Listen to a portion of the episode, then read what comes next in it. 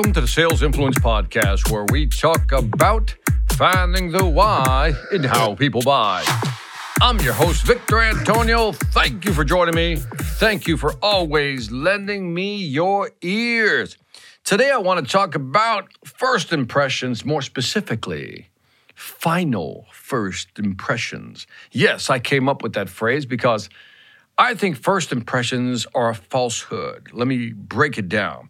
First, Inc. magazine released a recent article. The article was done by a gentleman by the name of Peter Economy. Yes, I don't make that name up. It says, according to this truly surprising new study, you have just 27 seconds to make a first impression. And surprisingly, 69% of the people reported that they form a first impression of someone before they even had a chance to speak.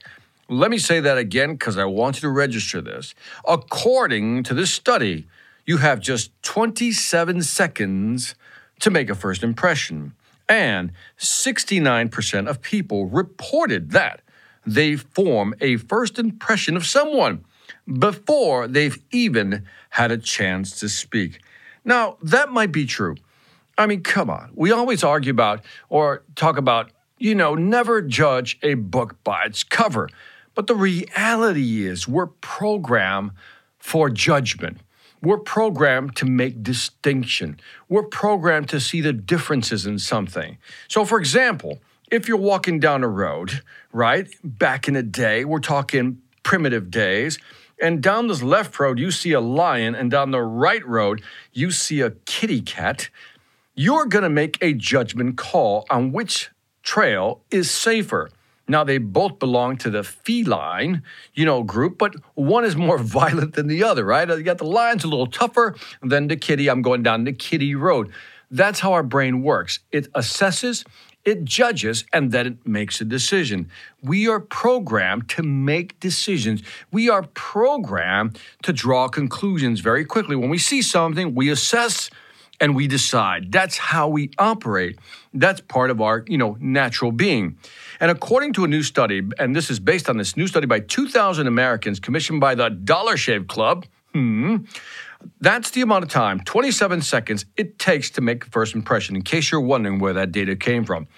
Now, what's interesting is that they then list what the study suggests are reasons why or how we judge somebody. The first one, whether they smile or not. So, smiling is important to improve or get a better first impression, good first impression. You got to be polite, maybe well spoken. I think that's a big one right there. Well spoken.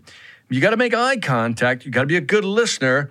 They even had, you got to smell nice. That always helps. And you got to hold a conversation well. Now, I would add to that list that you also have to be a person that is empathetic. In other words, you really try to understand the other person's point of view, and maybe, may I add, dare I say, you ask great questions. This will create a great first impression. But notice that in order for us to talk about first impression, I want to introduce a new phrase called the final first impression. And the final first impression means this let's say you meet somebody for the first time, you're going to make an initial judgment your first impression. But maybe, just maybe, after 30 minutes of conversation, you walk away thinking, you know, I had that person sized up incorrectly. I was wrong. Have you ever had that happen to you? You look at somebody for the first time you go, uh, I don't know. And then you start talking to the person, they start conversating with you. You're, you know, you're having a great back and forth conversation. And at the end of 30 minutes, you walk away with a different impression than the first impression, which I call the final first impression. And I think it's the same thing in selling. A lot of people have initial first impressions. But in order to really, really drive up your final first impression, in order to make an impact, I truly believe that the two components that you have to have to really drive a good final first impression is that you have to be empathetic, willing to listen to the other person, but more importantly, this is the big one. You got to be able to ask great questions, great quality questions. It is the quality of your questions that will determine how people perceive you. If you ask simple questions, you will be perceived as simple. If you ask deep, insightful questions, you will be perceived as deep and insightful.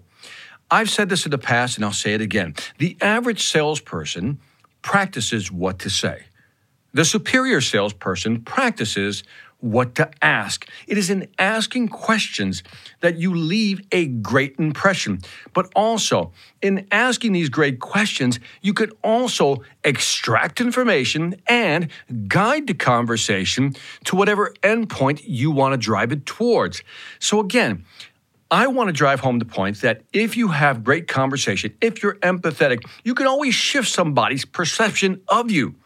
So even if you screwed up the first time, because we've sometimes have made a bad first impression, right? You can change that impression by simply showing empathy, asking great questions, being insightful, going deep. You can change somebody's first impression of you. Too often I see these studies that talk about, well, once you make a first impression, it takes you about 15 more points of contact before you can change somebody's mind. But what they fail to leave out is that that first impression may be bad, but I'm telling you, you can rescue any bad first impression by simply being deep, asking great questions, demonstrating knowledge, having great conversation. There's always a comeback to make a great final first impression. And that is it for this Sales Influence podcast. Remember, Leaving a first impression is part of influence and persuasion. Being able to convince people that you are a person to be trusted and they should buy from you. Anyway, that's it for the Sales Influence Podcast. Don't forget to leave me some feedback on iTunes, Stitcher, or YouTube. Let me know what you think. I'd greatly appreciate it. Also, check out my online sales training platform, the Sales Velocity Academy. Over 50 courses, 500 videos, my 14 books. If you're serious about increasing your sales velocity, go to salesvelocityacademy.com. Lastly, I want to thank you for listening. This is Victor Antonio, always reminding you selling ain't hard when you know how. Take care.